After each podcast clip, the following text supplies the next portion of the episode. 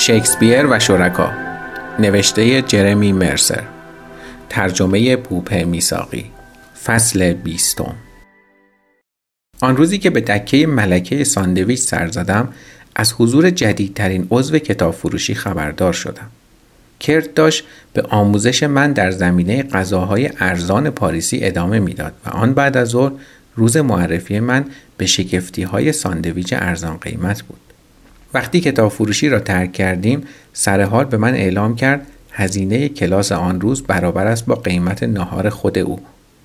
هرچند از نظر مالی ابدا در وضعیتی نبودم که اینقدر دست و دل بازی کنم اما نمی توانستم خودم را راضی به رد پیشنهادش کنم و بنابراین به سراغ ماجراجویی دیگری در حوزه شکم رفتیم.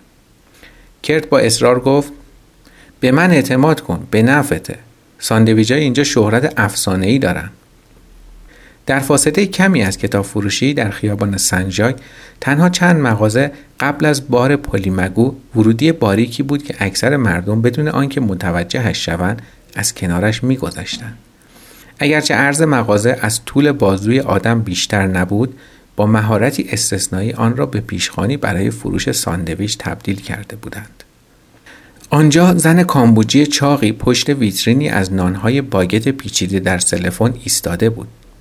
اینجا اغذیه فروشی تویی ملکه ساندویچ بود. پاتوقی محبوب برای آدمهای کم درآمد ساحل چپ رود سن. بعد از خوش آمدگویی شاهانه و درخور تویی میان انبوه ساندویچ هایش چرخی زد تا پز آنها را بدهد. ساندویچ مرغ، ماهی، پنیر کممبر، خرچنگ قلابی، و البته ساندویچ محبوب پاریسی ها ژامبون و پنیر هرچند رنگ همه گوشت ها یکی دو درجه با رنگ طبیعی فرق داشت و لکه های سبز و آبی کپک اینجا و آنجا روی نان ها به چشم می‌خورد قیمت دو تا سه تا ساندویچ سی سانتیمتری و یک قوطی نوشابه به انتخاب خودت فقط 20 فرانک بود. در حالی که داشتیم سعی می کردیم ببینیم کدام ساندویچ ها کمترین باکتری را دارند کرت گفت یه روز کامل رو میشه با اینها سر کرد یکی رو الان برای نهار بخور و یکی دیگر رو دیرتر برای شام اینجوری کارت را میافته وقتی با ساندویچ هایمان زیر درختان گیلاس می نشستیم کرت ازم پرسید که آیا مهمان تازه وارد کتاب فروشی را دیده ام یا نه آنطور که کرت می گفت آن روز صبح زنی جوان لابلای کتاب ها می گشته و کرت با او سر صحبت را باز کرده و از شگفتی های شکسپیر و شرکا گفته است. یک ساعت بعد یا کمی بیشتر آن زن با چمدانی در دست بازگشته و از جورج درخواست جایی برای خواب کرده است. کرت باریشخند گفت بهش گفتم باید مدار رأس و سرطان رو بخونه و اون هم یه نسخه از کتاب رو خرید. کرت مشهور بود به لاس زدن و همیشه مواظب زنان جوان جذابی بود که به کتاب فروشی سر می زدن. او معتقد بود اگر زنی کتابی از هنری میلر یا آنا ایسنین را بخرد شخصیتی جالب دارد و به امید امتحان کردن نظریهش دائم در قسمت داستان کتاب فروشی میپلکید. و ظاهرا حالا موردی بیخبر از همه جا وارد آزمایشگاه کرد شده بود. با چشمکی اشوهگرانه گفت فکر کنم ازش خوشت بیاد. من که مطمئن نبودم کرد تا چه اندازه صلاحیت قضاوت در مورد چنین مسائلی را دارد حواسم را دادم به ساندویچ تخم مرغ و گوجه نانش آنقدر مانده بود که فک آدم را حسابی ورزش می‌داد. اما از آن که بگذریم غذایی شکم سیر کن بود یک بار دیگر مجبور بودم از کرد به خاطر آموزشهایش تشکر کنم آن روز عصر برنامه کتابخانی در مغازه برگزار می شد. بنابراین بعد از تجدید کردن اتاق عتیقها بین جمعیت جایی برای خودم پیدا کردم و نشستم. قرار بود زنی ایرلندی قطعاتی از جویس و واید را همراه با اجرای حرکاتی موزون و اروتیک از بر بخواند و اتاق پر بود از چشمهای کنجکاو. برنامه های کتابخانی از همان زمان که کتاب فروشی افتتاح شده بود راه افتاده بودند و همه از ویلیام سارویان گرفته تا ویلیام استایرون بارآمهایی ادبی در کتابخانه طبقه بالا برگزار کرده بودند. روزگاری شهرت شکسپیر و شرکا در جذب خوانندگان فهیم و شنوندگان نکته چنان بود که مورتکای ریچلر در کتابش روایت بارانی نویسنده جوانی را که نمی‌تواند مخاطب خود را در کتاب فروشی تحت تاثیر قرار دهد تحقیر می کند. اما حالا زن ایرلندی حرکات وقیهانه خود را در کتابخانه اجرا می کرد و با صدای گوشخراش قسمتی از شب زندهداری فینگان ها را می با خود فکر می کردم احتمالا از آن روزهای متبرکی که گینزبرگ و کرسو مرتب در مغازه برنامه داشتن استانداردها پایین آمده است. بعد از لحظه ای آزاردهنده که مخاطبان نمی‌دانستند دست بزنند یا نه ختم برنامه اعلام شد. اتاق فورا خالی شد اما زنی با موهای بلند و پوستی گندمگون در اتاق ماند و در کنار ابلیمید دم پنجره نشست. چشمهایش یک جفت گود رفتگی تیره بود و وقتی به خود آمدم متوجه شدم در این فکرم که مرز میان عنبیه و مردمک آنها کجاست.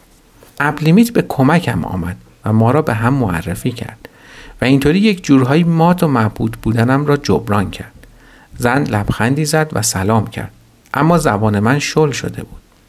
با کلماتی جویده جویده بهانه ای راجع به دستشویی و یک کتاب آوردم و از اتاق فرار کردم. او نادیا بود تازه ترین ساکن شکسپیر و شرکا. روز بعد روز خرید رفتن بود و من این افتخار را داشتم که جورج را در سرکشیش به بازار همراهی کنم. هر روز هفته صبحها بازارهایی روباز در گوشه و کنار پاریس برپا می شود که میوه، سبزیجات، ماهی، پنیر و تقریبا همه چیزهای دیگر را به قیمت خیلی ارزانتر از سوپرمارکت ها می فروشند. معروفترین این بازارها بازار باستیل بود. اما نمونه های ارزانتر و آشفته تر آنها در بلویل، شپل و میدان علیگر پیدا می شد. ما ساکنان شکسپیر و شرکا شانس آورده بودیم که بازار کوچکی درست در انتهای خیابانمان در میدان موبر برپا می شد. سه بار در هفته جورج لابلای دکه ها پرسه می‌زد. برای نیم کیلو کدوی اضافی چانه می‌زد. وقتی که دکه ها داشتن تعطیل می‌کردن هویج ها را به قیمت ارزان می‌خرید و از فروشنده می‌خواست که یک پیاز اضافی توی کیسه اش بیاندازد.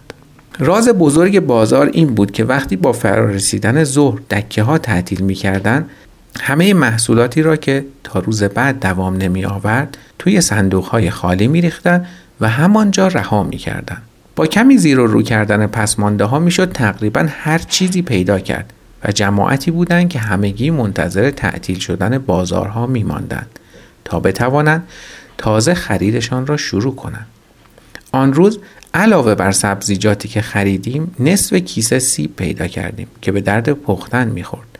مقداری بادنجان که کمی له بود و یک سیب زمینی تفلکی که تک و تنها توی جوی آب افتاده بود. وقتی داشتیم کیسه به دست به سمت کتاب فروشی می رفتیم از فرصت استفاده کردم تا در مورد نادیا سوال کنم. جورج فقط مشکوک نگاه هم کرد. گفت زندگی نامش خیلی خوب بود. چطور مگه؟ ازش خوشت میاد؟ با صادقانه ترین لحن ممکن جواب دادم معلومه که نه. فقط به عنوان تازه ترین عضو خانواده کوچکمون برام جالب بود. و قضیه اینطوری رفع و رجوع شد. کیسه های خریدمان را به آپارتمان طبقه سوم بردیم و جورج شروع کرد به تهیه نهار. داشت کوفته کله گنجشکی درست می‌کرد تا کنار خوراک سبزیجات بگذارد که یک دفعه زد توی سرش. نمک رو طبقه پایین توی دفتر جا گذاشتم میری بیاریش؟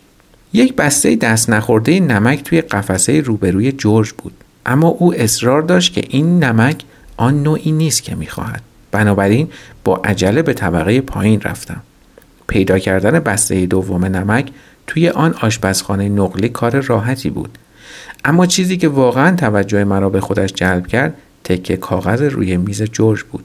زندگی نامه نادیا. نادیا در زمان خفقان رژیم چاوشسکو در رومانی متولد شده بود. هرچند آن موقع دختر بچه بیش نبود. اما زمانی را به خاطر داشت که بخش اعظم مرکز شهر تاریخی بخارست را خراب کردند. تا خانه مردم را بسازند. نامی که در زبان کمونیستی دیکتاتور وقت به قصر ریاست جمهوری اطلاق شده بود. قصری که بعدها پس از پنتاگون دومین ساختمان بزرگ دنیا شد.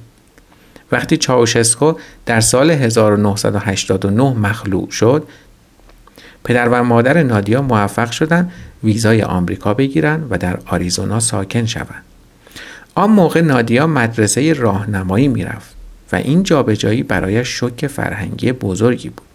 زبان تازه، زرق و برق مادی خوشبینی عمومی و روشنایی که برای اروپای شرقی بیگانه بود تعجبی نداشت که نادیا به زندگی در آن شهر کوچک آمریکایی خو نگرفت و بعد از دوران اندوهبار دبیرستان تصمیم گرفت آنجا را ترک کند فرار او زمانی عملی شد که برای تحصیل در رشته هنرهای زیبا در دانشگاه کلمبیا بورس گرفت.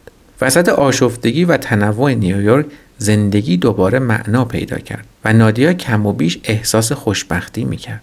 اگرچه استادانش عاشق کارش بودند بورسش تمدید نشد و او مجبور شد خود را منتقل کند. براشفته بود و همین باعث شد تا بدبینتر و هنرش تیره تر شود. و به یک بار شروع کرد گشتن دنبال جایی تازه برای رفتن. همان موقع بود که به فکر پاریس افتاد. او به فرانسه سفر کرد تا بنویسد و نقاشی کند و به این امید که فقط به حال خودش باشد. در قدم اول هتلی نزدیک خیابان دلر پابلیک پیدا کرد و برنامهش این بود که یک جور کار زیرزیرکی پیدا کند تا پول اتاق را بدهد. اما کار پیدا نشد و دیگر پولش داشت ته می‌کشید که گذرش به کتاب فروشی افتاد و کرد از بخشندگی جورج برایش گفت. وقتی کمی بعد او را با مجموعه ای از داستانهای کوتاه کافکا دیدم فرصت را مناسب دیدم تا سر صحبت را باز کنم. گفتم فکر می‌کردم داری هنری میلر می‌خونی.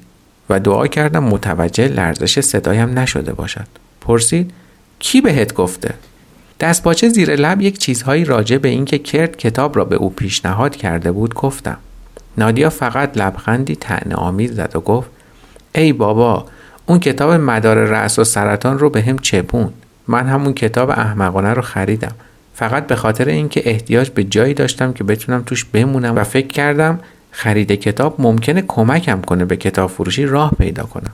از ترس اینکه بیشتر از آن باعث عصبانیتش شوم خاموش شدم و گذشتم و او را با داستان هنرمند گرسنگی تنها گذاشتم.